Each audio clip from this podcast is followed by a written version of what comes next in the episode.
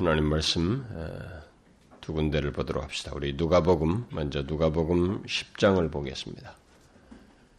신약성경 누가복음 10장 오늘 읽을 내용이 좀 많은데요. 두 군데인데 좀 다 같이 그래도 읽어보도록 합시다. 누가복음 10장 38절부터 42절을 먼저 한 절씩 교독하겠습니다.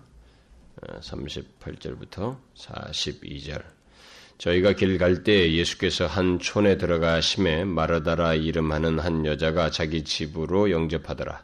그에게 마리아라 하는 동생이 있어 주의 발 아래에 앉아 그의 말씀을 듣더니 마르다는 준비하는 일이 많아 마음이 분주한지라 예수께 나아가 가로되 주여 내 동생이 나 혼자 일하게 두는 것을 생각지 아니하시나이까 저를 명하사 나를 도와주라 하소서 주께서 대답하여 가라사대 마르다야 마르다야 네가 많은 일로 염려하고 근심하나 다 읽읍시다. 그러나 몇 가지만 하든지 혹 한 가지만이라도 족하니라. 마리아는 이 좋은 편을 택하였으니 빼앗기지 아니하리라 하시니라. 자, 여러분 거기를 좀 펴놓으시고 음, 그 요한복음 11장으로 넘어갑시다. 요한복음 11장. 음. 어, 요한복음 11장 17절부터 44절까지 좀 깁니다. 우리 이것을 그래도 같이 한 절씩 교독을 하겠습니다. 17절부터 44절 예수께서 와서 보시니 나사로가 무덤에 있은지 이미 나으리라.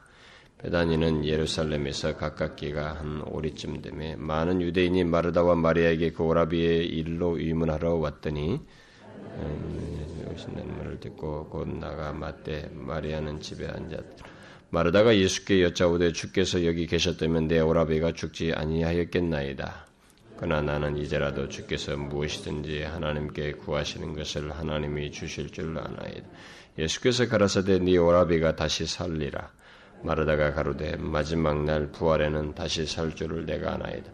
예수께서 가라사대 나는 부활이요 생명이니 나를 믿는 자는 죽어도 살겠고 무릇 살아서 나를 믿는 자는 영원히 죽지 아니하리니 이것을 내가 믿느냐? 가로되 주여 그러하외다. 주는 그리스도시요 세상에 오시는 하나님의 아들이신 줄을 내가 믿나이다. 이 말을 하고 돌아가서 가만히 그 형제 마리아를 불러 말하되 선생님이 오셔서 너를 부르신다 하니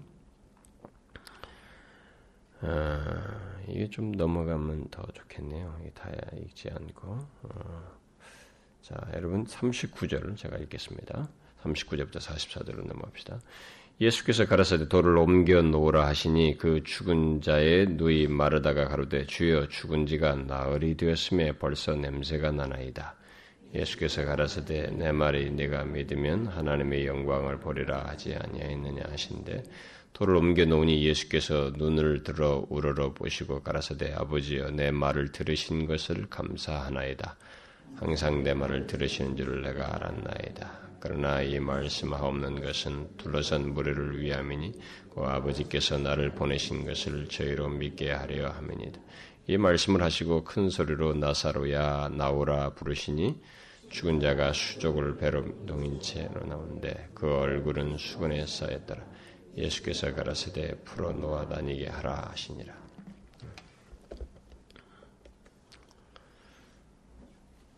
어, 우리가 이번 어, 계속 이 주일날 시간에 낮 예배 시간에 시리즈로 연속해서 살피고 있는 말씀이 있죠. 그게 예수를 만나면 사람이 바뀐다라는 것입니다.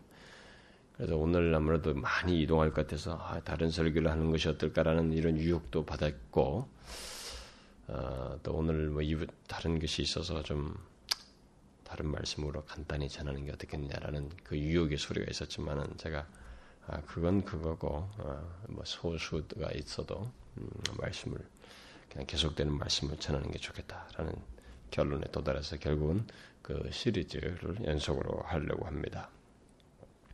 어, 우리가 지금까지 예수를 만나면 사람이 바뀐다고 하는 것, 그래서 많은 사람들이 성경이 나오는 사례들을 가지고 복음서를 중심으로 지금까지 살펴봤죠. 사람들이 예수를 믿게 됐을 때, 예수를 만났을 때, 그들이 인격적으로 예수를 만났을 때 사람이 바뀌었습니다. 껍데기 바뀐 게 아니라 인격 자체가 바뀌고 삶이 바뀌었습니다. 우리는 이 시대에 그런 사실을 되새겨야 할 그런 시대에 살고 있습니다. 왜냐하면 예수를 믿는다고 하는데 삶이 안 바뀐 사람들이 너무 많거든요.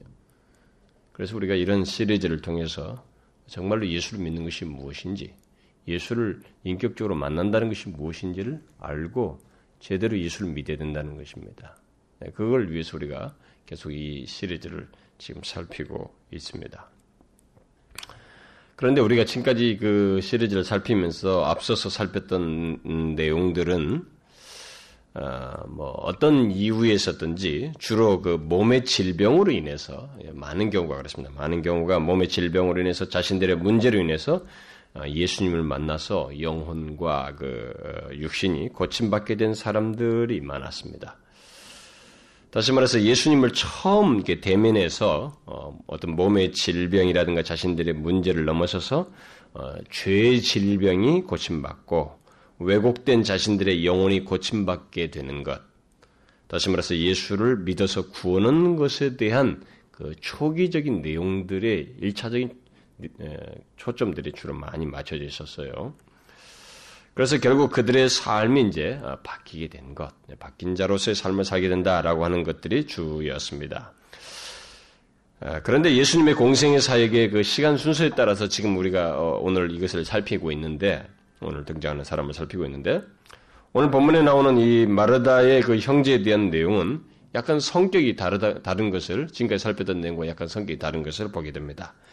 지금까지 나왔던 사람들은 주로 예수님을 처음 알게 되고 그 믿는 사람들 아, 그리고 그 과정 속에서 변화되고 고침받는 그런 내용들이 주였습니다. 그런데 오늘 본문에 등장하는 이 마르다와 형제들은 이미 예수님을 알고 있던 자들이고 물론 세례관이라든가 그 세례관의 제자들도 조금 정보를 제공받아서 그런 것이 있습니다만 조금 더 성격이 또 달라요. 여기 마르다와 그 형제들은 이미 예수님을 이렇게 알, 이렇게 알고 있었습니다. 그리고 마음으로 영접한 상태에서 지금 등장합니다. 성경에 기록된 내용들만 보게 되면 그리고 성경에 오늘 어, 이 요한복음 11장에도 보면 예수님의 사랑을 받고 있는 자로 자들로 예, 묘사되고 있습니다. 그 요한복음 11장 그 5절에 그것을 밝혀주고 있죠. 예수께서 본래 마르다와 그 동생과 나사로를 사랑하시더니 예, 예수님께서 이들을 사랑하고 있었습니다. 아, 우리는 이들이 어떤 과정 속에서 예수님과 그런 관계를 갖게 됐는지 잘 알지 못합니다. 다시 말해서 예수님께서 마르다의 형제들을 어떻게 사랑하게 됐는지 성경이 그 과정을 충분하게 우리에게 묘사를 기록을 해주고 있지 않아요. 어, 이들과 예수님과의 관계에 대해서 기록된 내용들이 단지 그냥 세 장면밖에 없는데 그 세 장면이 다 예수님과 어떤 관계 속에 있어요. 뭔가 예수님을 최소한 마음으로 영접한 상태에서 그분을 만나고 있는 것을 어, 보게 됩니다. 어, 그세 장면은 어, 하나는 우리가 처음에 읽었던 누가복음 10장에서 마르다가 예수님을 자기 집에 초대해서 어, 이렇게 막 음식을 장만하고 또 마리아는 예수님의 발밑에서 말씀을 듣는 그 장면이고 또 다른 하나는 오늘 이게 좀 긴 내용입니다만 이 11장 전체가 요한복음 11장 전체가 이 나사로의 그 그들이 그 가정에 나사로가 죽, 죽은 것과 관련해서 어, 벌어지는 이 만남이고 그리고 마지막 장면이 이제 12장 그 전반부 내용입니다. 전반부에서 그 마리아가 예수님의 발에 그 값비싼 이 향유를 부어서 어, 머리, 그의 머리로 그 예수님의 발을 닦는 그 장면입니다. 이것이 이 가족이 다 소개되는 어, 세 장면입니다. 그 외 기록들이 마태복음이나 마가복음이 나오지만 그 내용들은 다 여기 이것과 중복되는 내용들입니다. 그런데 이 세 기록들 속에서 우리는 보통 사람들이 예수님을 처음 만났을 때 갖는 그런 반응, 다시 말해서 처음 예수 믿는 그 과정 같은 것을 발견하지 못해요. 어, 이들이 이들과 예수님과의 만남에 대한 기록 만남에 대해서 기록한 그 처음 기록인 그 누가복음 10장을 보게 되면 이미 이들은 예수님을 알고 그분을 기쁨으로 초대하고 있습니다. 그리고 그의 발 앞에서 그의 말씀을 듣고자 하는 마음을 마리아는 굉장히 그것을 사모하고 있어요. 물론 이제 말해도 그런 동기로 이제 예수님을 초대한 거죠. 근데 그 장면 자체에서는 음, 마리아는 어, 그 예수님의 말씀을 굉장히 듣고 싶어서 그 발 앞에서 말씀을 듣는 장면을 보게 됩니다. 어, 사람들로부터 환영받지 못하고 미움을 받던 그 상황, 그 시기입니다. 그때에 마르다의 형제들은 예수님을 영접하였고 초대하고 싶어 했으며 초대하여서 그의 말씀을 들었습니다. 우리는 그들이 언제 어떻게 그런 사람들이 됐는지 또 최소한 그런 마음의 영접을 하게 됐는지 아, 우리는 알지 못합니다. 왜냐하면 성경이 뭐 기록을 하고 있지 않기 때문에 따라서 기록된 장면만을 가지고 말을 한다면은 이들은 예수님을 초대하기 전에 이미 예수님을 마음으로 영접한 사람들이라고 말할 수밖에 없습니다. 그들은 어떤 과정을 통해서든 이미 예수님을 마음으로 영접하여서 그 당시 사람들과 다르게 예수님을 대하고 있었습니다. 그리고 예수님을 모시고 싶어 했고 그의 말씀을 듣고 싶어 했던 사람들이었습니다. 그야말로 아직 믿음이 견고하지는 않았다 할지라도 예수님을 이 세상의 구원자로서 마음으로 영접하여서 믿고 그를 대하고 있었던 사람들이다 이 말입니다. 그런데 오늘 제가 어, 이런 얘기를 하는 것은 어, 오늘 살피고자 하는 내용의 어떤 초점을 말하기 위한 것입니다. 바로 이런 사람들, 예수님을 영접했다고 하는 사람들, 어, 소위 오늘날로 이제 말하자면 예수를 믿는다라고 하는 사람들에게도 예수님을 계속적으로 예수님과의 관계 속에서 예수님을 인격적으로 만나는 과정 속에서 더욱더 바뀌어야 한다는 것입니다. 그래서 예수를 만나서 사람이 바뀐다라고 할 때 그것은 처음 예수를 모르던 사람이 예수님을 만나서 바뀌게 되는 이 처음 과정만 말하는 것이 아니고 그 이후에도 예수를 믿고 난 이후에도 예수님과의 인격적인 만남을 통해서 그분의 말씀을 계속 들음으로써 바뀌어야 한다는 것을 말해주는 하나의 샘플이다라는 것입니다. 어, 이들에 관한 이 전 기록이 그런 것들을 우리에게 말해주고 있습니다. 따라서 어, 오늘과 다음 시간은 다음 시간은 이미 예수를 알고 그의 사랑을 받은 자도 예수를 만나서 계속적으로 바뀌어야 한다고 하는 이 내용을 어, 살피려고 합니다. 우리가 지난 수련의 기간 동안에 내면의 변화에 대해서 살폈었는데 그것을 말하면서 내면의 변화는 계속적으로 있어야 한다라는 말을 제가 어, 한 적이 있습니다.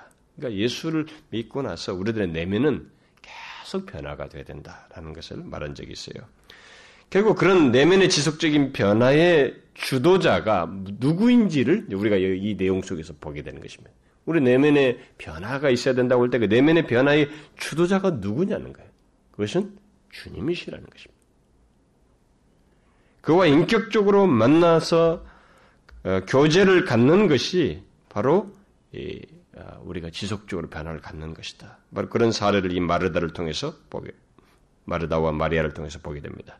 만약, 만약 우리가 이런 사실을 망각하고 소홀히 한다면 내면의 지속적인 변화라고 하는 것은 마인드 컨트롤이라든가 어떤 심리학적인 치료 이상이 되지 않습니다. 우리가 그런 예수를 통해서 이렇게 지속적으로 변화되지 않고 내가 스스로 변화된다. 이게 내면을 내 스스로 변화되는 것처럼 생각하는 것은 그야말로 그것은 심리학적인 접근밖에 안 되는 거예요. 우리가 이 내용 속에서 보겠습니다만은 우리 그리스도인들의 내면이 지속적으로 변화되는 길은 예수 그리스도를 지속적으로 만나는 거예요. 그분과의 만남 속에서 그와 교제하는 것 속에서 그의 말씀을 지속적으로 듣는 가운데서 우리 내면이 지속적으로 변화되는 것입니다. 결국 내면의 지속적인 변화의 중심에 예수 그리스도가 계신 것입니다. 물론 주님은 그 일을 성령을 통해서 특히 그의 말씀을 통해서 그 일을 하십니다만은 무엇으로 그 설명을 하든 중요한 것은 우리 내면의 지속적인 변화의 실질적인 주체자는 우리 자신이 아니고 우리 주님이시다라는 거예요. 예수를 만나서 그분에 의해서 우리는 고침받아야 된다. 예수님이야말로 우리 영혼의 완벽한 의사이시다라는 것입니다. 그러니까 예수를 아무리 잘 믿고 예, 잘 믿는다 할지라도 우리의 과정 속에서는 죽을 때까지 뭔가 이게 자꾸 모난 부분이 있어요. 또 만남과 상황과 관계 속에서 이게 위축되고 이런 모순이 드러나고 이런 성질이 드러나고 아이 엉망진창인 우리의 왜곡된 자아들이 드러나는데 그리고 믿는다고 하지만 믿음에서도 아직까지 이 수준밖에 안 되고 조금 지나면 또 그 수준밖에 안 되고 뭐 좀 괜찮은 것 같고 많이 믿음이 성숙해진 것 같은데 조금 어떤 상황에 가면 이 수준밖에 안 되는 그런 모습을 우리가 계속 노출하게 됩니다. 바로 이런 것들을 우리 스스로 이렇게 성장시키지 못해요. 그것을 보게 하시고 다루시고 고치시는 주님이 계신 것입니다. 주님에 의해서 그런 것이 고침받게 된다는 것을 우리가 이 마르다와 마리아를 통해서 보게 되는 것입니다.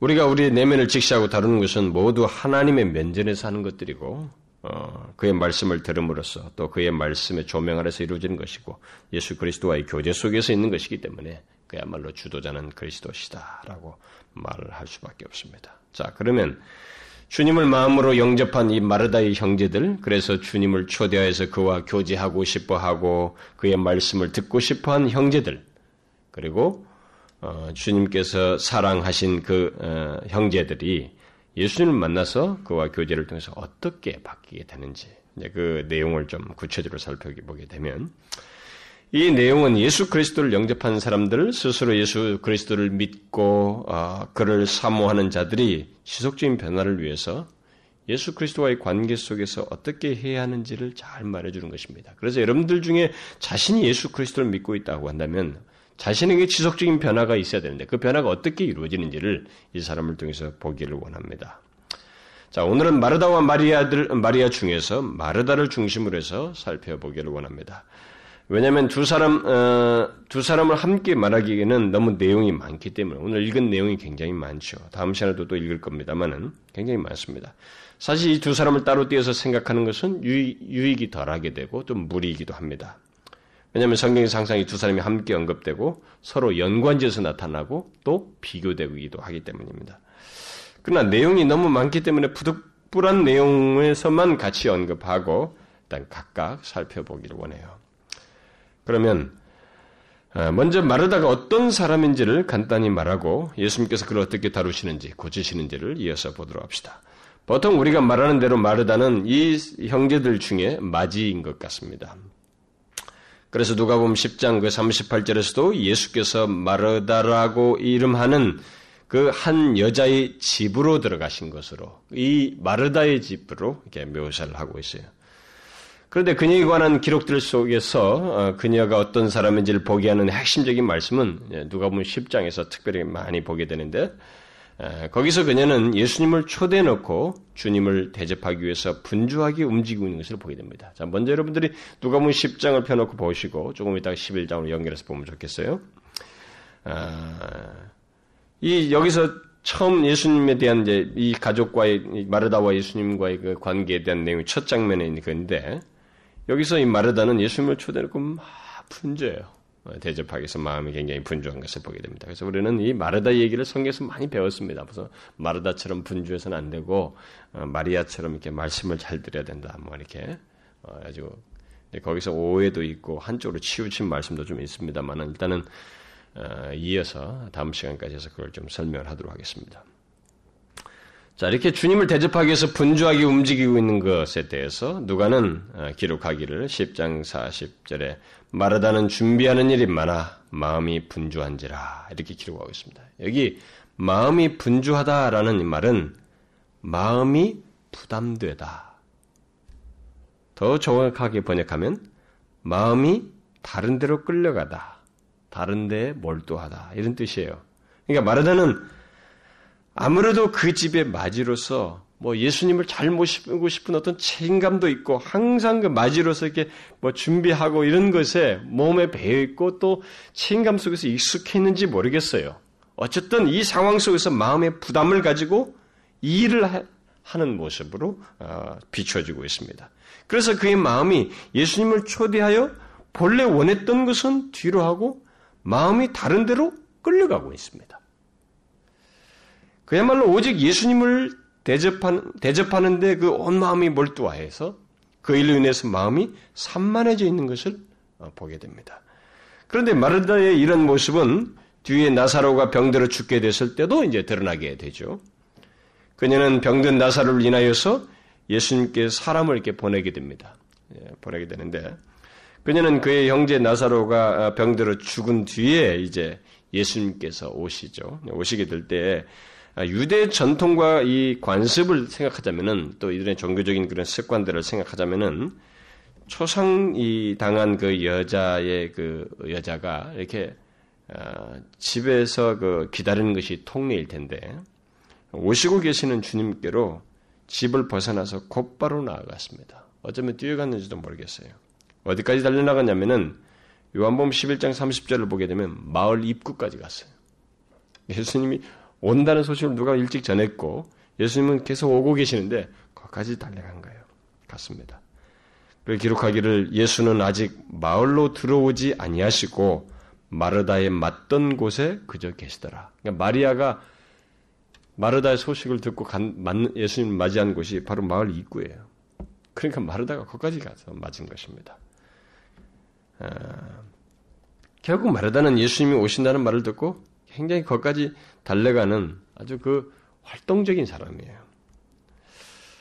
아, 또 한 가지 그 그녀의 특징을 말해주는 내용이 이제 요한복음 12장 3, 2절에 기록되어 있는데 예수님께서 나사로를 살리신 뒤에 다시 베단이 오셨을 때 그곳에서 예수님을 위한 잔치가 배설되었습니다. 그때 마르다에 대한 묘사가 간단히 기록되어 있어요. 그 내용이 뭐냐면 마르다는 이를 보고 이렇게 기록되어 있어요. 거기에 보면 12장 전반부에 세 사람에 대한 묘사가 나오거든요. 그 자리에서 나사로는 예수님과 함께 앉은 자 중에 있었고 마리아는 값비싼 향유를 부어서 예수님의 발에 발을 그의 머리털로 이렇게 씻었습니다. 이 두 장, 세 자매가, 형제가 그렇게 하고 있어요. 근데 거기서 마르다에 대한 묘사는 마르다는 이를 보고 이렇게 기록되어 있어요. 흥미로운 사실은 마르다 이 세 그 남매에 대한 묘사들 중에서 다른 묘사가 아니라 일과 관련해서 마르다가 묘사되고 있다는 것입니다. 물론 이때 마르다의 그 어, 묘사에서 그 일, 일은 일을 하는 이 모습은 누가 보면 10장에서와는 좀 달라요. 성경에 뒤에 가서 얘기하겠습니다만은 그러나 어쨌든 사실은 중요한 것은 이 마르다에 대한 묘사를 주로 일과 관련해서 성경이 기록하고 있고 내용이 주로 자료가 그거예요. 마르다에 대한 마르다를 특징 주는 묘사들이 다 그렇습니다. 자, 결국 성경이 마르다를 그 형제들 중에서 뭐 그가 어른이기 때문에 뭐 성격 때문인지 어떻든 신앙적인 태도에서든지 그녀가 예수님과의 관계 속에서 드러낸 주된 모습으로서 일하는 것, 봉사하는 것으로 묘사하고 있는 것을 우리가 보게 될 때 이게 이제 이 사람의 특징이라는 거예요. 우리가 얻을 수 있는 정보 안에서는 그가 설사 예수님을 위해서 그런 일을 했던 그녀의 특징은 마리아와 다르게 봉사하고 섬기는 것 또는 일하는 것이었다라는 것입니다. 너무나 간단한 정보이지만 성경은 그것으로 그녀를 묘사하고 있어요. 물론 주님을 위해서 분주하게 일하고 봉사하는 것 자체를 우리가 나쁘다고 말하자는 건 아닙니다. 여기서 그런 식으로 말하지는 않아요. 성경에서. 주님을 위해서 분주하게 일하고 봉사하는 것은 그리스도인의 삶에서 빼놓을 수 없는 것입니다. 오늘날 같은 경우는 너무 안에서 탈이죠. 너무 안에. 또 하면은 또 자기 안 밝혀줘서 탈이고. 그리고 다 나팔 불고 또 하면은 누구나 했느냐 안 했느냐 이런 소리를 하는 것이 우리들의 현실이죠. 정상적인 면에서 성경은 주님을 위해서 그리스도의 교회를 위해서 분주하게 일하고 봉사하는 것에 자체에 대해서는 뭘 하지 않습니다. 우리가 초대교회에서 그들이 성령이 임하고 난 다음에 그들은 굉장히 분주하게 봉사했습니다. 그건 정상적이에요. 그것이 없이 주님을 믿는다고 하는 것은 그야말로 말로만 예수를 믿는 것이라고 할 수 있습니다. 그런데 우리가 마르다 에게서 발견하는 문제는 그 일 자체, 그러니까 이 봉사하는 것 자체에 문제가 있다기보다는 그것으로 인해서 그녀의 마음이 다른 데로 쏠리고 나누게 됐다는 것이 중요한 것을 놓쳤다는 것입니다. 오늘날도 교회 안에서 이런 모습이 생기는 거예요. 지금 주님이 지적하는 것은 바로 그겁니다. 열심히 주님을 위해서, 주의 교회를 위해서 봉사하고 일하는 것이 반드시 필요한 일이지만 그 일로 인해서 정작 중요한 것을 놓치고 봉사에만 몰두하고 마음을 쏟고 또 그로 인해서 마음이 나뉘는 사람들이 오늘날 교회 안에 있다는 것입니다. 네? 교회 안에 있어요. 그런 그, 어, 그 마음으로 그런 모습으로 예수님을 믿는 것은 바람직하지 않아요. 그것은 고쳐져야 할 내용입니다. 그런 상태로 계속 예수를 믿게 될 때는 예수님을 온전히 못 믿는 것입니다. 뭔가 자기 봉사의 시각에서, 자기의 행동의 차원에서, 자기 의의 차원에서 예수를 믿을 것이기 때문에 지금 마르다는 아직 그 수준이에요. 여기 첫, 첫 장면은. 그래서 지금 그것을 고치시기를 원하시는 것입니다. 그래서 말씀으로 그 행동이 드러났을 때 다루셔요. 그래서 여러분과 제가 신앙생활 하면서 이런 실수를 범할 수 있습니다. 그런 실수를 범할 때 우리는 자기를 방어하고 자기를 왜 저 사람은 어쩌냐면서 막 득실하게 떠들 게 아니라 그때 말씀으로 교정받아야 돼요. 고침받아야 됩니다. 그 고집대로 예수 믿으면 신앙이 계속 나이가 먹어도 자기 의밖에 없어요. 자기 의밖에 없어요. 그래가지고 실제로 교회에서 나이가 많으시고 봉사를 봉사 경력이 많은 사람들이 뭐 전국 여전도회 협회 뭐 이런 것도 막 하시고 막 하시고 교회에서도 막 하신 분들이 이 자기 의에 아주 경력에 목을 매요. 그게 위험한 일인 거예요. 무엇이 중요한지를 이 마르다처럼 놓치는 것이 될 수 있는 것입니다. 주님은 여기서 지금 마르다의 마음과 그의 태도를 고치시고 있습니다. 본문을 보면 마르다는 예수님을 위해서 무엇인가를 많이 또 열심히 준비함으로써 마음이 나는 나머지 정작 중요한 것, 곧 마리아처럼 주님의 말씀을 듣고 그와 더욱 교제하는 것을 놓치고 있었습니다. 놓치고 있었어요. 게다가 그녀는 자기를 홀로 놔두고 예수님의 발 앞에 앉아서 주님의 말씀을 듣고 있는 마리아를 못마땅하게 여겨서 주님께 불만을 토로하기까지 했습니다. 자, 사람이 자기 봉사에 도취되거나 이 중요한 것을 잊어버리고 봉사에 빠지고 거기에 마음이 나뉘고 빠지게 될 때는 누군가 비교하게 되고 다른 사람을 걸고 넘어지게 되고 예수님께까지 불만을 토로하는 데까지 나가는 거예요. 거기 기록되어 있잖아요. 내 동생이 나 혼자 일하게 두는 것을 생각지 아니하시나이까? 저를 명하사 나를 도와주라 하소서. 예수님을 위해서 무엇인가를 하고 싶은 마음, 그리고 그를 위해서 열심히 일하고 봉사하는 것, 그것이야말로 굉장히 귀한 일입니다. 그러나 마르다는 그것의 마음이 분주한 나머지 정작 예수님과의 관계 속에서 얻고 있는 최고의 것을 뒤로 한 채 거기서 한 걸음 더 나가서 자신의 서운한 감정을 자기 자매와의 관계 속에서도 이런 불만을 토로할 뿐만 아니라 결국은 예수님께 불만을 토로해요. 예수님을 강박하는 거죠, 결국. 예수님께 불만을 터뜨렸습니다. 결과가 뭐예요, 여러분? 여러분, 이렇게 됐을 때 어떤 결과가 초래됩니까? 우리가 잘 생각해 봐요. 어떤 결과가 초래돼요? 처음은 좋았습니다만은 그 좋은 일이 나중에는 더 파괴적인 결과를 가져와요. 더 안 좋은 결과를 가져옵니다. 실제로 이런 모습들이 있잖아요. 우리들의 현실 속에. 교회 안에 보면 그뭐 전도회든 뭐 그룹들 속에서는 어떤 개인이든 간에 처음에는 그리스 주님을 위해서 참 좋은 열심을 해요. 어? 그리스도의 교회를 위해서 열심을 하네. 그렇게 출발하다가 나중에는 막 다 상해 있어요. 왜 상해 있습니까? 거기에 사람들이 뭔가 중요한 것을 놓치는 거예요. 마음이 나뉜 것입니다. 우선적인 것에 우선적인 걸 상실하고 자신들의 봉사 자체에 마음이 몰입되어 있는 거예요. 그러면서 남들과 비교하는 것입니다. 왜 나만 하는가? 누구는 왜 중간에 빠진 거야? 누군가는 왜 하지 않는가? 하려면 다 해야 되지 않는가? 이런 말들이 서서서 새 나오면서 서로 상처를 주고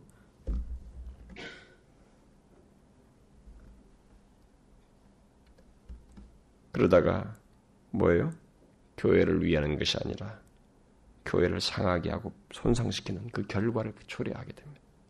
심지어는 그런 일들로 인해서 원망까지 하게 되고 주님께 대한 열심이 식어져 버리는 그런 사람들이 있습니다. 심지어 어떤 사람들은 당신 자기는 다시는 봉사하지 않겠다. 나는 다시는 교회 그런 봉사하지 않겠어. 나는 이제 교회를 하고 싶지 않아. 이런 말들을 합니다. 여러분 많이 들었잖아요. 그게 뭡니까? 극단이에요. 예수 안 믿겠다는 말하고 똑같은 거예요. 봉사 안 하면서 어떻게 예수 믿습니까? 그 예배당 와서 설교만 듣는 게 그게 무슨 신자예요, 위에? 그게 무슨 신앙입니까? 아주 무슨 덩어리인 것입니다. 그런 사람들에게 지금 고치시는 거예요, 주님께서. 그런 사람을 위해서 지금 예수님께서 지금 말씀하시는 것입니다. 고치라는 거예요. 그 말하는 마르다에게 주님께서 고치시고 있습니다. 예수를 믿는 자들에게 예수님을 마음으로 영접한 자에게 이런 문제들이 파생되는데 우리들은 예수 그리스도를 통해서 그분과의 만남 속에서 그분의 말씀을 통해서 고침받아야 됩니다. 지속적으로. 이런 문제에 대해서 우리는 고침받아야 돼요. 얼마나 어리석고 치우친 모습이에요. 봉사 자체에 몰두하고 그것 때문에 마음이 나뉘고 다른 사람까지 자기를 비교하다가 원망하고 주님까지 주님에게까지 불만하는 거 얼마나 죄악스럽습니까? 그것은 자신들이 왜 봉사하는지, 무엇을 위해서 봉사하는지, 우리의 신앙과 삶에 있어서 무엇이 더 중요한지, 봉사도 중요하지만 정말로 그것이 가장 우선적인 것인가? 뭐 이런 것들을 탐망각하는 것입니다. 그래서 죄를, 죄까지 범하는 거죠. 주님은 본문에서 봉사로 인해서 마음이 분주한 마르다, 그리고 그로 인해서 중요한 것을 놓치고 마음이 불만까지 터트리고 있는 마르다. 오늘날로 말하면 주님을 위한 열심은 있지만 목적을 상실한 봉사를 하고 있는 마르다와 같은 사람들. 어떤 면에서는 행동주의적인 신자들을 고치시는 말씀을 하시고 있습니다. 어떻게 고치세요? 어떤 말씀으로 고치시고 있습니까? 주님은 그녀가 봉사의 마음이 빼앗겨서 감정이 예, 이렇게 동요하고 있는 그녀를 먼저 보게 하시고 이어서 그녀가 놓치고 있는 한 가지 중요한 것을 말씀하심으로써 회복하라고 말씀하십니다. 그걸 가지라고. 그것이 누가 보면 10장 41절과 42절에 나오죠. 마르다야, 마르다야. 네가 많은 일로 염려하고 근심하나. 그러나 몇 가지만 하든지 혹 한 가지, 한 가지만이라도 족하니라. 마리아는 그 좋은 편을 택하였으니 빼앗기지 아니하리라. 주님은 먼저 마르다로 하여금 자신의 내면을 보게 하고 있어요. 그녀는 기쁨으로 예수님을 초청해 놓고 예수님의 말씀대로 많은 일과 염려를 하고 있습니다. 그녀는 좋은 마음으로 시작했는데 지금은 마음이 아주 거친 마음이 되어 있습니다. 우리는 이런 것을 직시해. 내가 지금 왜 이러고 있냐. 아, 내가 이런 마음으로 정말 봉사하는 게 맞아? 주님 앞에서 우리는 살펴야 됩니다. 말씀을 통해서 비추어서 봐야 돼요. 주님 먼저 그것을 다루셨습니다. 아니, 보게 하셨어요. 그녀는 그것을 보아야만 했습니다. 그리고 더욱 중요한 것은 그녀가 그러는 가운데서 한 가지 예, 족한 것이라고 말한 것. 곧 그녀가 놓치고 있는 더욱 중요한 것을 깨닫고 소유하도록 말씀하십니다. 그게 뭐예요? 다음 시간에 그 마리아를 살필 때도 다시 언급하겠습니다만은 주님은 마르다의 많은 일, 곧 훌륭한 식사보다도 한 가지 요리가 아닙니다. 이게 한 가지가 한 가지 요리로 해석한 많아요. 한 가지가 아니고 한 가지 족한 것이에요. 이게 뭐예요? 한 가지 족한 것. 마리아가 택한 것입니다. 마리아가 택한 게 뭐예요? 예수님의 발밑에서 그의 말씀을 듣는 거예요. 예수님을 마음으로 영접한 사람들, 예수를 알고 그를 열심히 믿고 싶어 하는 사람들, 아니 이미 그리스도인 된 사람들이 가장 먼저 알아야 할 사실이 있다면 바로 이겁니다. 자신이 이제부터 예수를 믿게 됐을 때 먼저 알아야 될 게 바로 이거예요. 사람들이 예수를 믿기 시작할 때, 또 예수님을 알게 되었을 때, 여러분 보통 교회에서 많이 보아요. 예수 믿는 사람들이 자신이 예수를 믿고 있음을 드러내기 위해서 주로 마음을 쏟는 것이 뭐냐면은 바로 열심히 봉사하고 일하는 것입니다. 그래서 우리들의 논리는 뭐냐면 일할 것을 주어야 이 사람이 어, 빨리 그 성장한다. 그건 맞아요. 어떤 면에서 일할 것을 주고 자꾸 참여시키고 그래야 됩니다. 근데 그게 먼저가 아니에요. 그걸 우리가 알아야 됩니다. 그렇게 해서 성공 사례가 많은데 그 성공 사례가 어떤 성공 사례인지 두고 봐야 돼요. 교회에서 열심히 일하는 것만 가지고 말할 것이냐? 예. 아니 열심히 일해서 장로되고 집사되고 뭐 권사되는 거 그것만 가지고 얘기할 것이냐? 그럼 성공이에요? 제가 다시 말합니다만은 우리는 직분을 가지고 그 사람이 하나님께 영광을 돌렸다, 진실한 신자였다 이렇게 말할 수 없습니다. 그렇게 말할 수 없습니다. 그게 아니에요. 순서가 있어요, 순서가. 그리고 그 순서에 따라서 했을 때 주님께서 고치심으로써 드러내고자 하는 그 내용이 그 신자에게 있어야 되는 것입니다.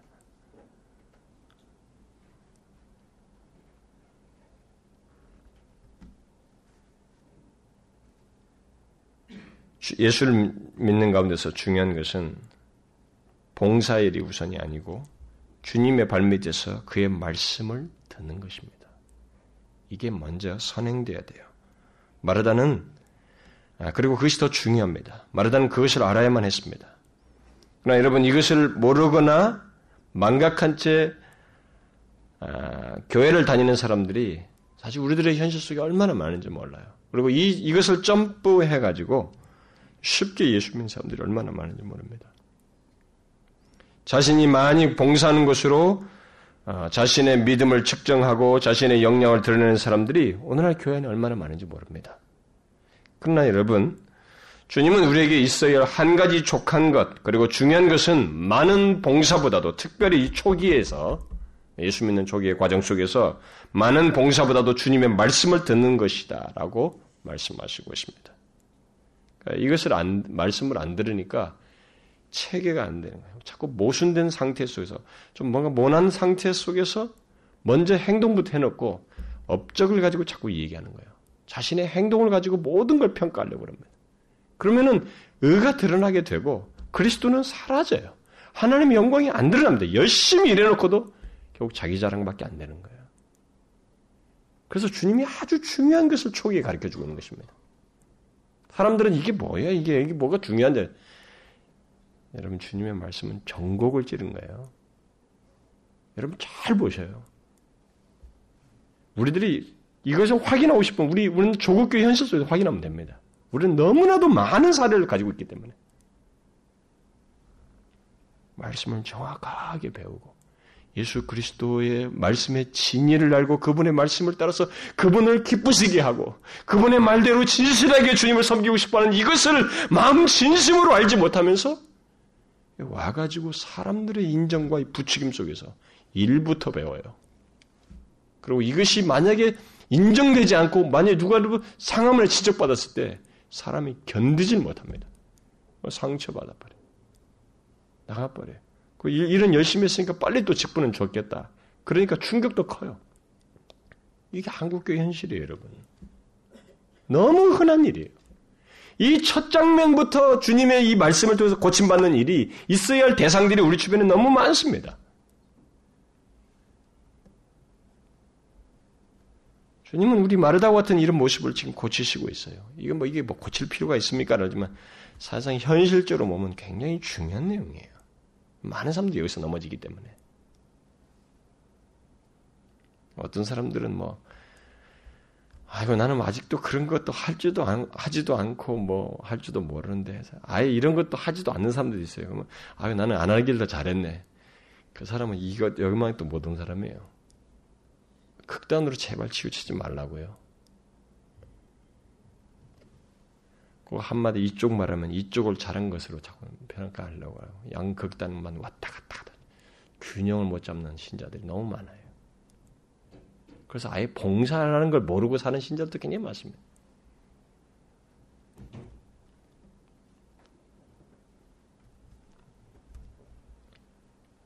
주님은 이런 사람을 고치십니다.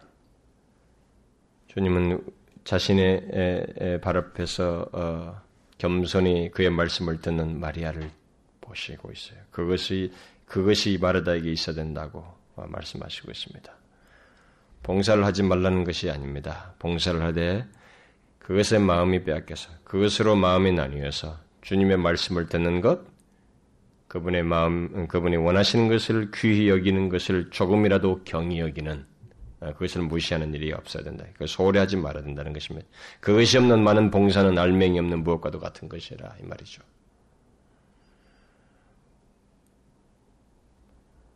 마음으로 주님을 영접한 마르다는 그렇게 고침받아야만 했습니다.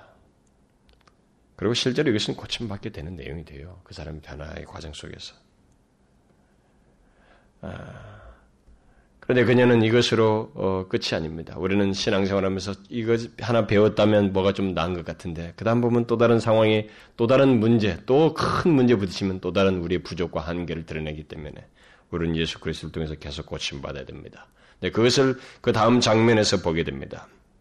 이것은 모든 신자들에도 있어야 될 내용이죠. 우리 중에 더 이상 변화가 필요 없는 자는 아무도 없습니다. 계속 변화돼야 돼. 뭐 내가 교회 속에서 몇십 년이 못했시나 제발 그런 과거 울거먹는 얘기는 그만하고 우리는 계속적으로 변화된다는 거. 그걸 잊지 말아야 됩니다. 우리는 이 땅에 사는 날 동안 그런 일이 있어야 돼요. 그렇게 해서 계속 성화되고 변화되어야 됩니다. 주님에 의해서 계속 고침받아야 된다 이 말이에요. 주님은 요한복음 11장에서 아, 두 번째 장면 속에서 이 사람의 계속적인 변화를 다루시죠. 그녀의 오라비 나사로가 병들어 죽게 됐을 때 그녀의 부족한 믿음과 드러난 그녀의 문제를 이렇게 고치시는 것을 보게 됩니다. 마르다는 나사로가 병들었을 때 예수님께서 사람을 보내 예수님께 사람을 보냈죠. 먼저. 그러나 나사로는 음, 죽고 어, 예수님은 나사로가 죽고 난 다음에 도착하셨습니다. 네, 그, 근데 예수님은 이제 어, 오시 도착한 어, 죽고 난 다음에 오시는데 오신다는 소식을 들었을 때 앞에서 말한 대로 마르다는 그 소식을 듣고 달려가죠 예수님께 죽었지만은 예수님이 오심에 대해서 마르다는 역시 여전히 그 반가운 마음을 가지고 아마 달려갔겠죠. 어, 그 마을 입구까지 갔습니다. 그리고 예수님을 처음 대면한 자리에서 어, 한 말이 그 요한복음 11장 21절 말씀입니다. 뭐라고 말했어요? 참 만나자마자 예수님께 뭐라고 했습니다. 주께서 여기 계셨다면 내 오라비가 죽지 아니하였겠나이다. 그러나 나는 이제라도 주께서 무엇이든지 하나님께 구하시는 것을 하나님이 주실 줄을 아나이다.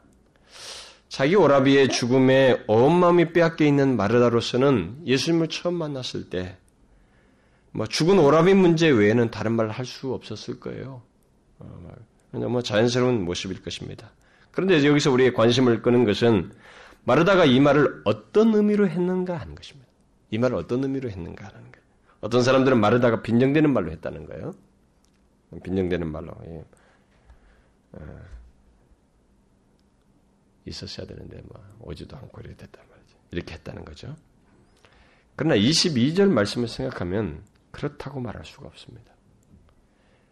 여기 요한복음 11장 21절 말씀 주께서 여기 계셨다면 내 어라비가 죽지 아니하겠나이다 라는 이 말씀은 어, 뒤에 32절에 가서도 마리아가 마리아가 예수님을 처음 대면했을 때 똑같이 하는 말입니다. 마리아도 똑같이 이 말을 했어요. 예수님을 처음 대면. 지금 마르다하고 먼저 만나서 전반부 얘기가 계속되다가 나중에 마리아가 나 등장하기 때문에 마리아도 처음 예수님 대면했을 때 똑같이 이 말을 했습니다. 그렇다면 이 21절의 말씀은 마리아나 마르다나 이들이 병든 오라비 이 마르 에, 나사로를 두고 예수님이 오시기 전까지 계속적으로 되뇌했던 생각이에요. 자신들이 자신들이 계속 말했던 얘기입니다. 예수님만 여기 계셨다면 이러진 않았을 텐데 이, 우리 오, 이 오라비가 이렇게 되진 않을 텐데 어떻게 어떻게 무슨 일이 일어날 텐데 라는 말을 두 자매가 계속 되뇌했던 거예요. 그 되뇌했던 말을 예수님 만나봐 내뱉은 것입니다. 그렇다면 22절 말씀은 뭐냐 이게요.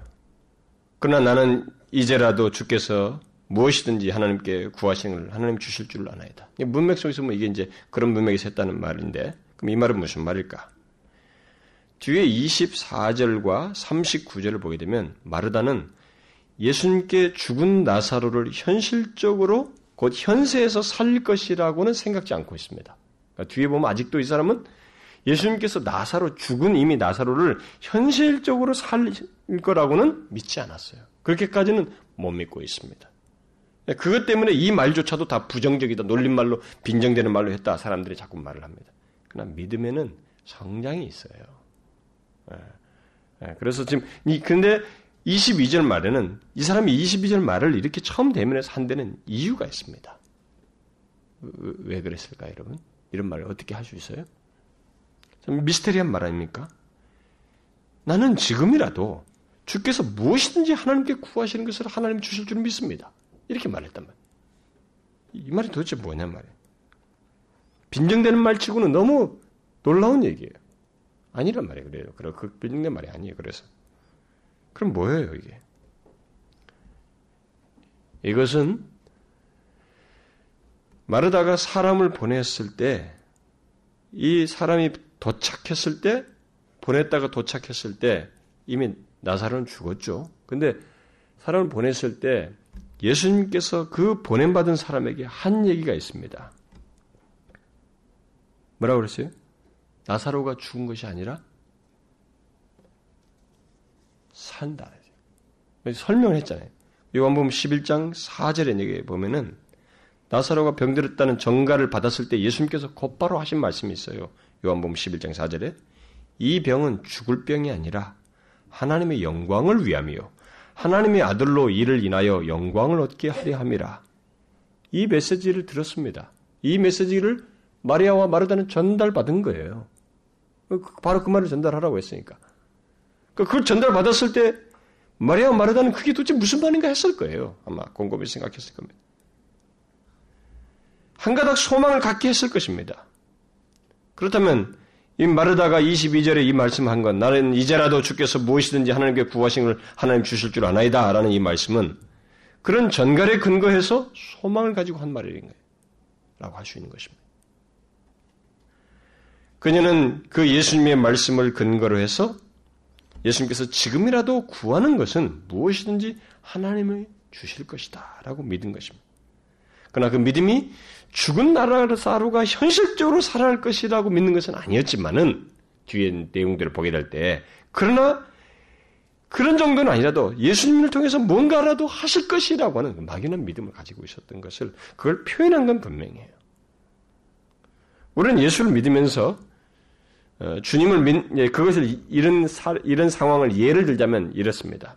우리가 예수를 믿으면서 주님을 믿는다는 말을 자주 합니다. 어, 우리가 항상 하죠. 그러나 막상 자신이 그 주님을 믿는다는 것이 무엇을 내포하는지를 정확히 모르고 자기 방식대로 예수를 믿는 그런 사례들이 우리 가운데 있어요. 믿는 모습 속에. 바로 그런 장면이라고 생각할 수 있습니다. 마르다도 지금 그렇습니다. 이런 장면에서도 자신이 예수를 믿지만은 이렇게 말을 하지만 그게 포함하는 그 포함의 범주를 자기가 충분히 소화를 못하는 거예요. 충분히 갖지 못하는 것입니다. 자 예를 들어 볼까요? 사람들이 예수 믿는 사람들이 그렇습니다. 주님께서 나와 함께 계신님을 믿습니다. 여러분, 주님께서 나와 함께 계시다는 걸 여러분 믿는다고 말하죠? 우리들은. 뭐, 그거 말 안 하는 사람이면 예배당에 안 들어온 사람이죠. 말씀을 들어본 사람들은 다 그렇습니다. 주님이 나와 함께 계시다는 걸 우리는 다 믿는다고 말합니다. 그러나 막상 큰 위기 앞에 섰을 때 그것을 실제적으로 믿지 않는 것을 보게 됩니다. 그렇지 않아요? 여러분 그렇지 않습니까? 사람들이 예수 믿는 사람들이 그래요. 응? 하나님께서 나와 함께 계시다고 하는 것을 믿는다고 하면서도 막상 위기 앞에 서서는 그걸 믿질 않아요. 그리고 주님의 능력을 믿는다고 말합니다. 그리고 주께서 나의 기도를 들으신다고 하는 것을 다 고백해요. 그러나 그것을 자신의 현실 속에서는 실제적으로 믿지 않고 막연하게 믿는 일이 굉장히 많습니다. 마르다의 22절의 고백은 막 그런 정도로 할수 있습니다. 그러나 그런 신앙 상태는 고침받아야 된다는 거예요, 결국. 고침받아야 됩니다. 그런 식으로 예수를 믿으면 안 되는 거예요. 우리들 중에서도 굉장히 많은 사람들이 결국 그런 문제를 어떤 위기 앞에서 다루어지는 거예요. 거기서 하나님 말씀을 듣고 자신이 감정의 동료가 많이 일어나지만 결국은 하나님 말씀을 붙들고 거기서 다루어지는 사람들이 굉장히 많습니다. 진실한 신자들이. 그렇죠? 바로 그 케이스예요. 주님은 그것을 고치시는 것입니다. 그런 우리들의 상태를 고치세요. 그런 식으로 예수를 믿으면 안 된다는 거예요. 뭐 하나님이 함께 계십니다. 내 기도를 들으시 하나님 능력이 많으십니다. 말로만 하지 실제 상황에서 또 못 믿는 그런 어려움이 생길 수 있는 거예요. 죽은 자를 현실적으로 살린다는 것은 엄청난 일이죠. 그렇기 때문에 이제 그 문제가 이 사람에게 등장해요. 정말 예수를 믿는 자라면 그런 신앙 상, 그런 신앙 태도는 고쳐져야만 합니다. 고침 받아야 해요. 사실 그런 모습은 우리 주변에서도 이제 많이 보게 되는데 아, 주님은 그런 식의 신자들을 이 마르다를 고치듯 고치기 원합니다. 지금도 그래요. 여러분은 어떻습니까? 하나님이 전능하시다라고 이렇게 믿으시죠? 여러분들도 하나님은 전능하셔요.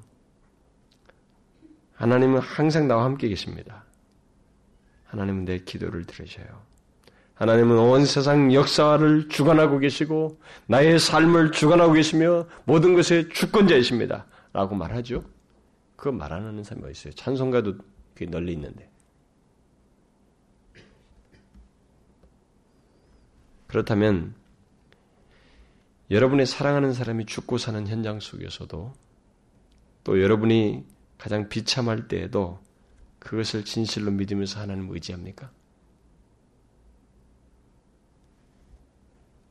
그를 신뢰하느냐는 거예요. 교회 안에 굉장히 많은 사람들이 이 부분을 많이 다뤄져요.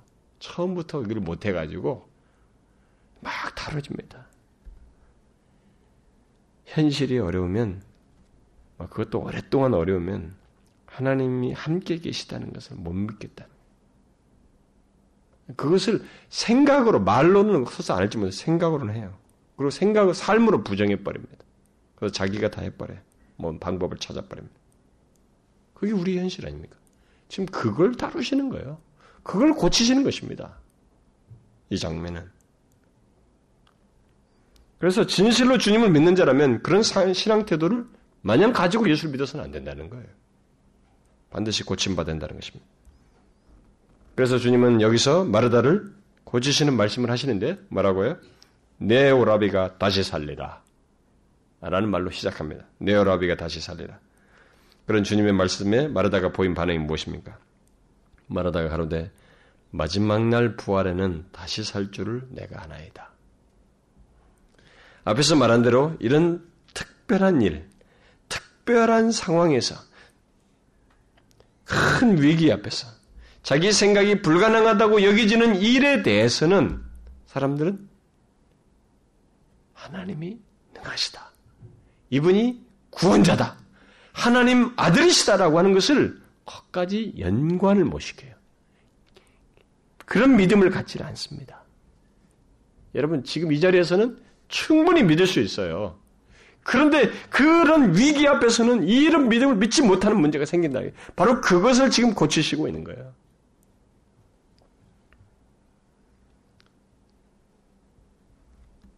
마르다는 사람이 장 후에 나중에 다시 사는 일이 있다는 것을 믿었습니다.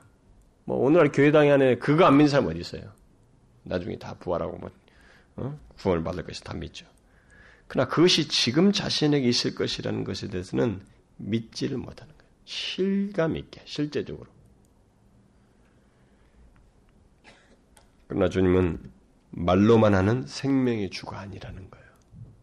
여러분 예수님은 우리가 말로서만 고백하는 생명의 주가 아닙니다. 우리들이 교리적으로 곧 지식적으로 알고 있는 생명의 주가 아니라는 거예요. 나의 삶 가운데 계신 생명의 주요, 우리의 경험 속에서 역사하시는 생명의 주님이십니다.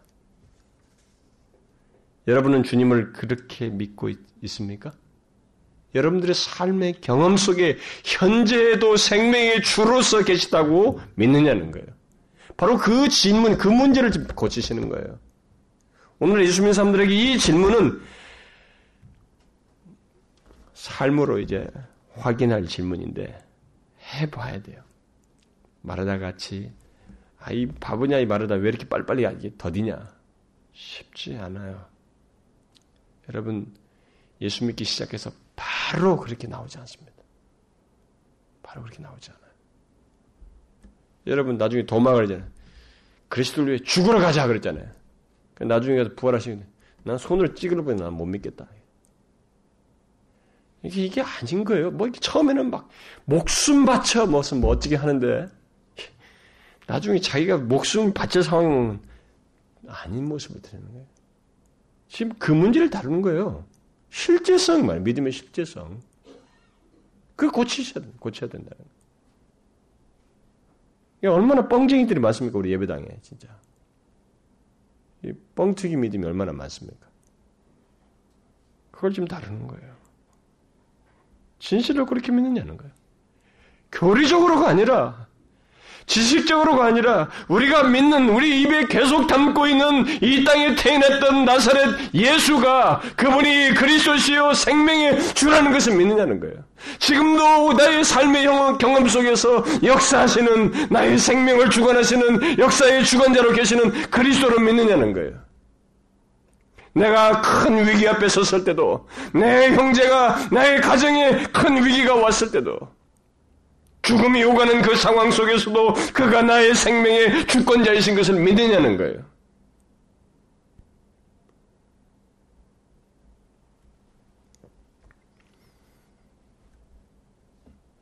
제가 이렇게 막 열변을 토하는데도 주는 사람이 있네요.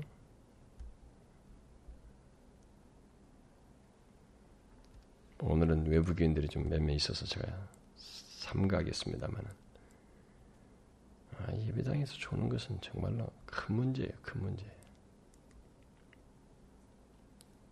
말씀을 전하는데 말씀을 들어야 고침받잖아요. 지금도 여기도.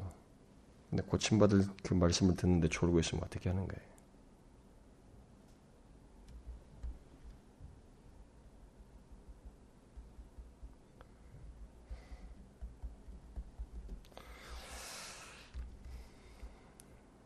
주님은 여기 마르다를 고칩니다.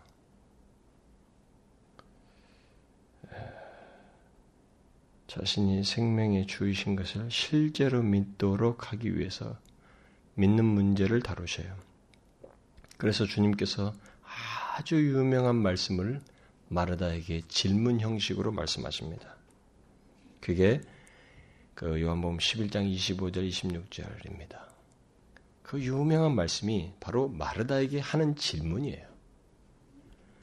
여러분 우리 다시 함께 읽어볼까요? 25절과 26절 아주 중요한 말씀이죠. 자, 같이 읽읍시다. 예수께서 가라사대 나는 부활이요 생명이니 나를 믿는 자는 죽어도 살겠고 무릇 살아서 나를 믿는 자는 영원히 죽지 아니하리니 이것을 네가 믿느냐 이 놀라운 말씀이 바로 마르다를 고치시는 중에 하신 말씀입니다. 마르다는 주님과의 관계에서 많은 봉사보다 그의 말씀을 듣는 것이 더 중요하다는 사실을 먼저 알아야 하고, 그 다음에는 자기 오라비가 죽는 것과 같은 비탄스러운 상황이 있다 해도, 주님은 인간의 최대적인 죽음의 문제까지도 해결하실 수 있는 부활이요, 생명이신 것을 실제적으로 믿어야 된다는 거예요. 네가 나를 믿는다고 할 때, 하나님의 아들로서 믿는다고 할 때, 나를 구원자로 믿는다고 할 때는 바로 이것을 믿는 것이다. 라고 하는 것을 말해주고 있는 것입니다. 먼 훗날 종말과 관련해서가 아니라 지금 이 시간에 이 자리에서 나라고 하는 존재를 그렇게 믿는다. 예수가 구원자라고 했을 때는 바로 그가 생명을 주시는 부활이요 생명이신 것을 믿어야 된다는 거예요. 이런 내용을 포함하는 것이지 막연하게 나게 조언해주고 조금 능력을 행해 줄 수 있고 그런 존재가 아니라는 것입니다. 예수 그리스도를 믿는다고 때 그가 그 믿는 그 대상 그분이 우리와 관계 속에서 하실 수 있는 것은 우리가 제한을 두는 몇 가지가 아니에요. 내가 생각하는 범주 몇 가지가 아닌 것입니다. 여러분 어떻습니까? 여러분 그렇게 믿으세요? 말로만이 아니라 예수님이 진실로 우리의 부활이요 생명이신 것을 믿느냐는 거예요.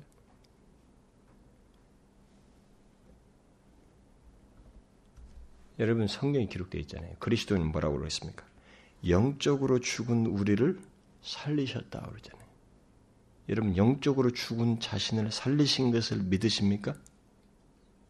나는 그게 뭔지 모르겠습니다. 그게 믿음의 문제예요, 여러분. 그렇게 하신 이가 예수 그리스도의 십자가의 죽으심과 부활하심으로 하셨다는 것을 믿느냐는 거예요. 현실적으로 믿느냐는 거예요, 그걸. 현재. 그래서 영적으로 죽은 우리를 살리심으로 인해서 현재 비록 내가 아직까지 죽음의 이후를 경험하지 않았지만 지금 영원한 생명을 그리스도의 죽으심으로 말미암아 얻었다는 것을 믿느냐는 거예요. 요한복음에서 뭐라고 말하는 거예요? 영생을 뭐라고 그래요? 장차 얻을 것이라고 말했어요? 영생이 있고 그리스도를 믿는 자는 영생이 있고 현재 시제예요.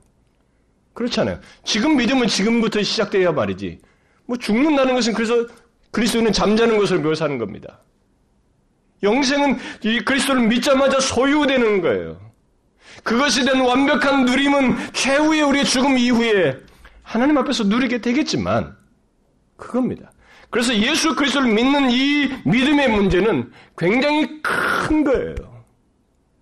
진짜 지금 이 생명의 주를 믿는 것이고 지금 그분이 나에게 생명을 주시고 영생을 주여 부여하신 분이라고 믿는 것입니다. 여러분은 그렇게 믿으세요? 이 믿음은 우리의 삶을 확 달라지게 해버립니다. 이걸 진실로 믿는다면. 그렇잖아요. 자, 위기가 왔습니다. 어려움이 왔어요. 그렇지만 내가 예수 그리스도 안에서 내가 생명을 소유한 자예요. 죄와 허물로 죽었지만 다시 살아났습니다. 그리스도의 십자가로 말며 영생을 얻었어요.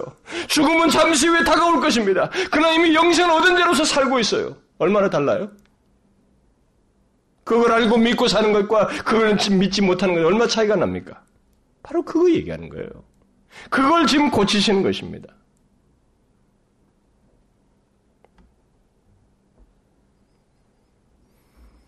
여러분은 예수 그리스도를 믿는 자는 영원히 죽지 않는다는 걸 믿으십니까? 현재.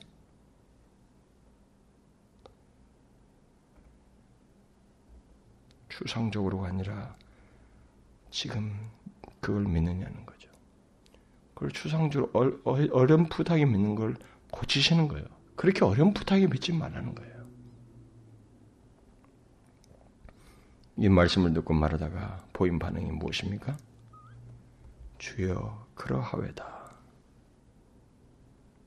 고침받고 있어요. 주여 그러하외다. 일단 긍정이 나오잖아요. 주는 그리스도시요 세상에 오시는 하나님의 아들이신 것을 내가 믿나이다. 마르다가 이렇게 고백하였다는 것은 영혼의 의사이신 주님에 의해서 그가 고침받고 있으며 고침받고 어느 정도에서 계속 고침받게 된다는 것을 고침받았다고 하는 것을 보게 됩니다. 비록 그의 믿음이 아직도 어, 온전치는 못하지만 그는 예수님을 하나님의 아들로 인정하는 그런 모습을 어, 통해서 그 믿음이 다루지고 고침받고 성숙해져 가고 있는 것을 보게 됩니다.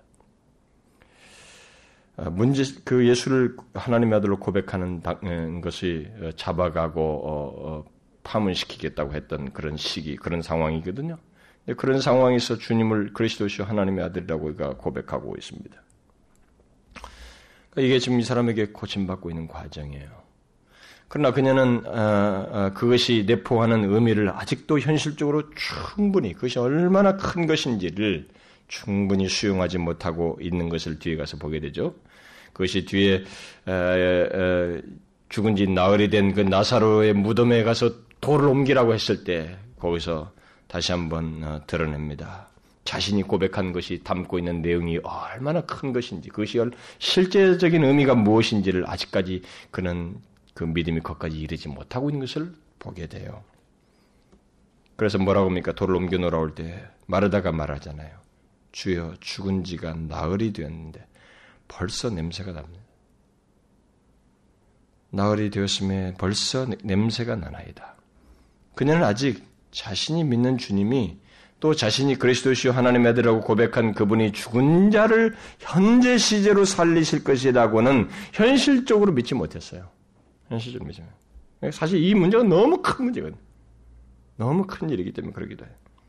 사실 그런 믿음을 예수 믿는 모든 사람들이 당장 가지 하지만은 사실 이것을 누가 당장 갖지 못해요. 예수 믿자마자 갖지 못합니다.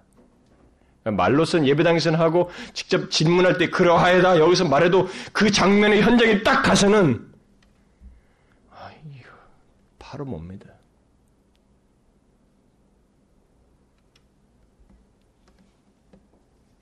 그걸 지금 다루시는 거예요, 계속. 고치시는 것입니다.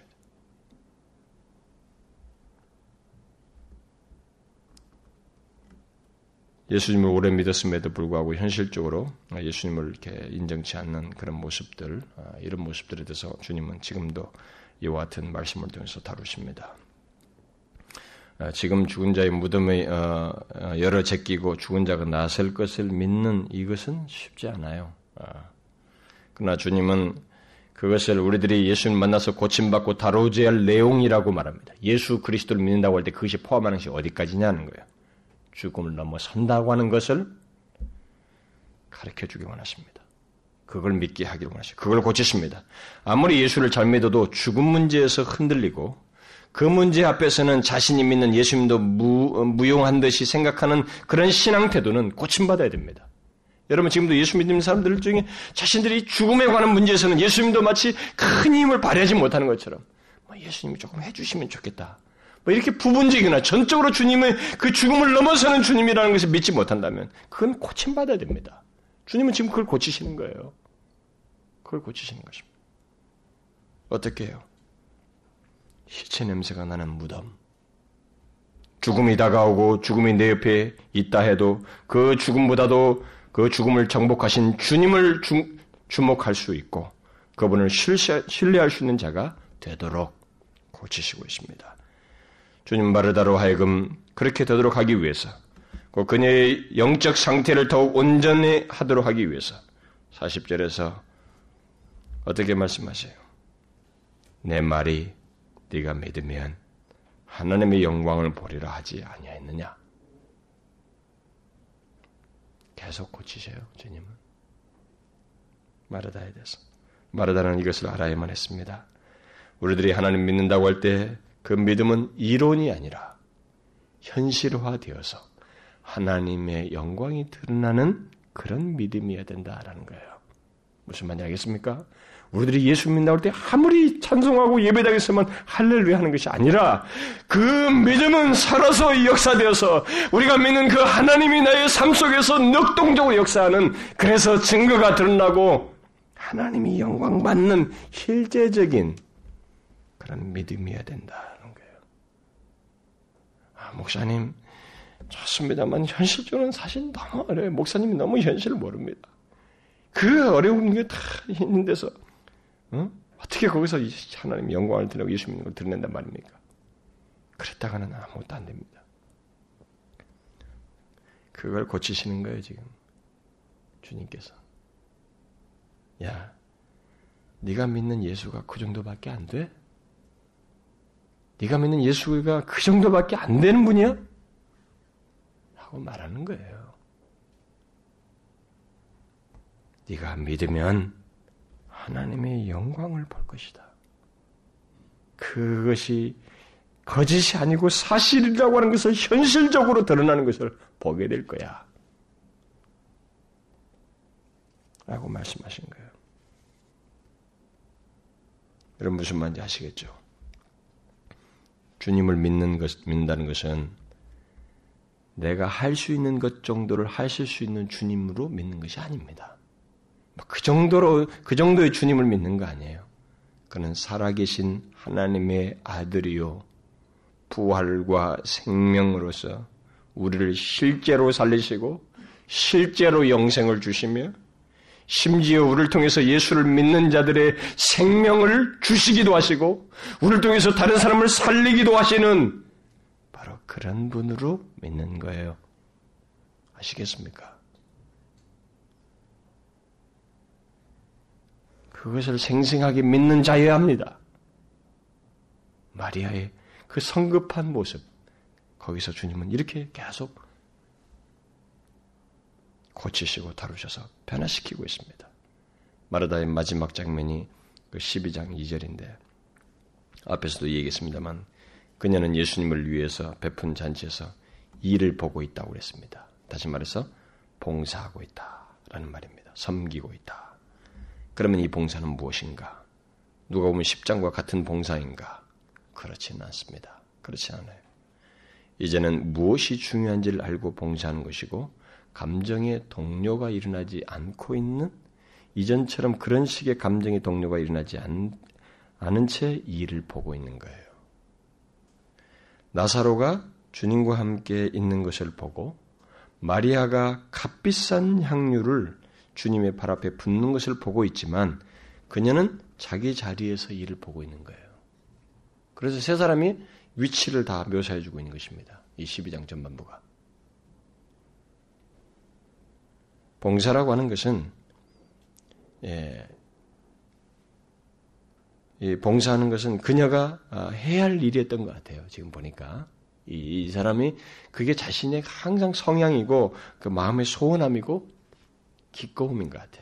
예, 그런 것이. 그것이 변화되는 거예요, 여러분. 그거 자체가 나쁜 게 아니거든. 태도와 바른 위치에서 하게 되면 그것만큼 귀한 것이 없어요. 그래서 그 자리에 돌아온 거예요, 이제. 동료 없이 뭐 비교하거나 이런 거지 않고 자기는 자기 자리에서 일을 보고 있습니다. 주님 곁에서 섬기고 있어요. 그것이 예수를 만나서 그녀가 바뀌게 된 모습이에요. 여러분 이게 가벼운 것 같죠? 묵직한 겁니다, 여러분. 교회 안에 이런 사람이 한 사람, 두 사람만 있어도, 몇 사람만 있어도, 아, 얼마나 큰 힘이 되고 묵직한지 몰라요. 그 사람이 구심점이 됩니다. 아, 모범이 돼요. 소뚜껑 같은 그런 막 그 봉사자는 막 흔들어 버리는데 그게 아니라 무엇이 소중한지를 알고 하나님의 말씀을 통해서 가까이 인격적으로 주님과 교제를 하면서 자신의 생명에 예수 그리스도가 생명이신 것을 실제적으로 현실적으로 믿으면서 그분을 의지하는 가운데서 제 위치에서 봉사하는 것. 남을 탓하지 않냐고 비교하지 않고 자신이 서야 할 자리에서 기꺼움으로 봉사하는 사람. 이 사람으로 지금 빚으신 거예요, 이 사람을. 그렇게 고치신 겁니다. 바로 이런 사람이 하나님께서 우리를 빚으시는, 빚고자 하는 모습이 어떤 면에서 이 세상에 있을 때 이렇게 고치세요. 여러분과 제가 이렇게 고침받아야 됩니다. 우리가 이렇게 변화돼야 돼요. 목사도 뭐 저는 마찬가지입니다만 자기가 조금 해놓고 그거 안 알아준다고 속이 부글부글하면 어떻게 되겠어요? 그걸 지금 고치신 거예요. 예수를 믿는다는 게 뭐냐. 저는 여러분과 제가 그렇게 고침받기를 원합니다. 우리가 주님을 어떤 모습으로 섬기고 있는지, 자신의 삶 속에서 주님을 어떤 분으로 믿고 있는지, 또 부활이요 생명으로 믿고 있는지, 진실로 현재부터 영생을 주신 분으로 믿고 있는지, 그래서 감정 폭발 없이 주님을 사랑하여 봉사할 수 있는지, 그런 모든 주님에 대한 바른 이해와 신앙의 근거에서 이렇게 묵직하게 제 위치에서 봉사할 수 있는지.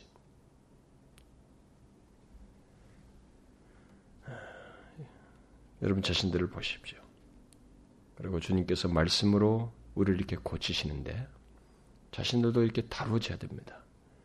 근데 여러분 마르다를 보게 되면 그런 말씀 들 때마다 목사님 아니 뭐 예수님은 말이죠. 꽉 마리아만 편들고 이렇게 대꾸하지 않았어요. 그대로 그대로 그대로 반응했어요. 아, 우리는 변화가 안 되는 사람들은 거기다 토를 달고 누가 또 시비를 걸어요. 말이 많아요. 감정의 동요심. 나 이렇게 묵직하게 박익게 가지는 그 말씀 그대로 따라하는 거예요. 고쳐지, 그 말씀 들을 때마다 고쳐지는 거예요. 주님의 말씀은 고치는 말씀입니다. 여러분과 저는 이 말씀을 통해서 고침받고 계속적으로 주님과의 관계 속에서 이렇게 변화되기 원합니다. 그래서 교회 안에서 주님의 몸인 교회 안에서 말하다 이런 변화된 모습을 우리도 갖고 주님을 섬기를 원합니다. 저는 우리 공동체 안에서 이렇게 변화된 모습이 있길 원해요. 좀 묵직하게 교회를 봉사할 수 있는 사람이 있으면 좋겠어요. 그런 사람들 여러분 전체 우리 모두가 구성되면 좋겠습니다.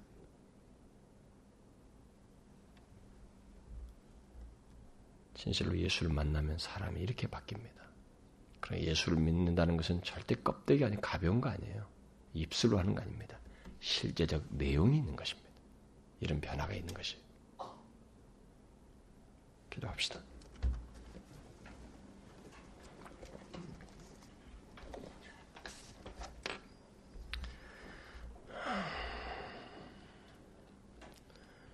우리 다 같이 말씀을 생각하면서 하나님 앞에 기도합시다. 다 같이 자신들의 그런 그 변화를 그리스도께서 더 다루어 주시고 말씀을 통해서 나에게 고치실 때 거기에 이의 없이 순종하며 바뀐 자신을 드러내놓고 그 말씀에 따라서 반응하고 그래서 말하다 같이 이렇게 제 위치를 해서 주님을 잘 섬기는 자 됐. 하나님 아버지 감사합니다. 우리를 그냥 놔두지 아니하시고 예수를 믿는 자의 생명이 무엇인지, 그 생명의 역동함이 무엇인지를 마르다의 변화를 통해서 말씀해 주신 것 감사합니다. 하나님 우리가 어떤 행동을 많이 하는 것에 앞서서 주의 말씀을 주의 면전에서 듣고 주님과 인격적인 거절을 갖는 것이 얼마나 중요한지 우선적인지를 알고 봉사의 제 위치를 찾는 저희들이 되기를 원합니다. 특별히 우리가 믿는 예수 그리스도가 어떤 분이신지를 실제적으로 생명의 죽음이 오가는 문제 그 자리에서도 그대로 믿는 저희들이 되기를 원합니다. 그래서 그분을 섬기는 것이 얼마나 우리에게 자랑이요 기쁨인지 주저함 없이 그 감사하며 섬기는 저희들이 되기를 원합니다. 그래서 묵직하게 제 위치에서 봉사할 줄 알았, 봉사한 자가 되었던 마르다의 그 변화가 우리들에게 있기를 소원합니다. 주여 우리를 고치시옵소서. 예수 그리스도의 이름으로 기도하옵나이다. 아멘.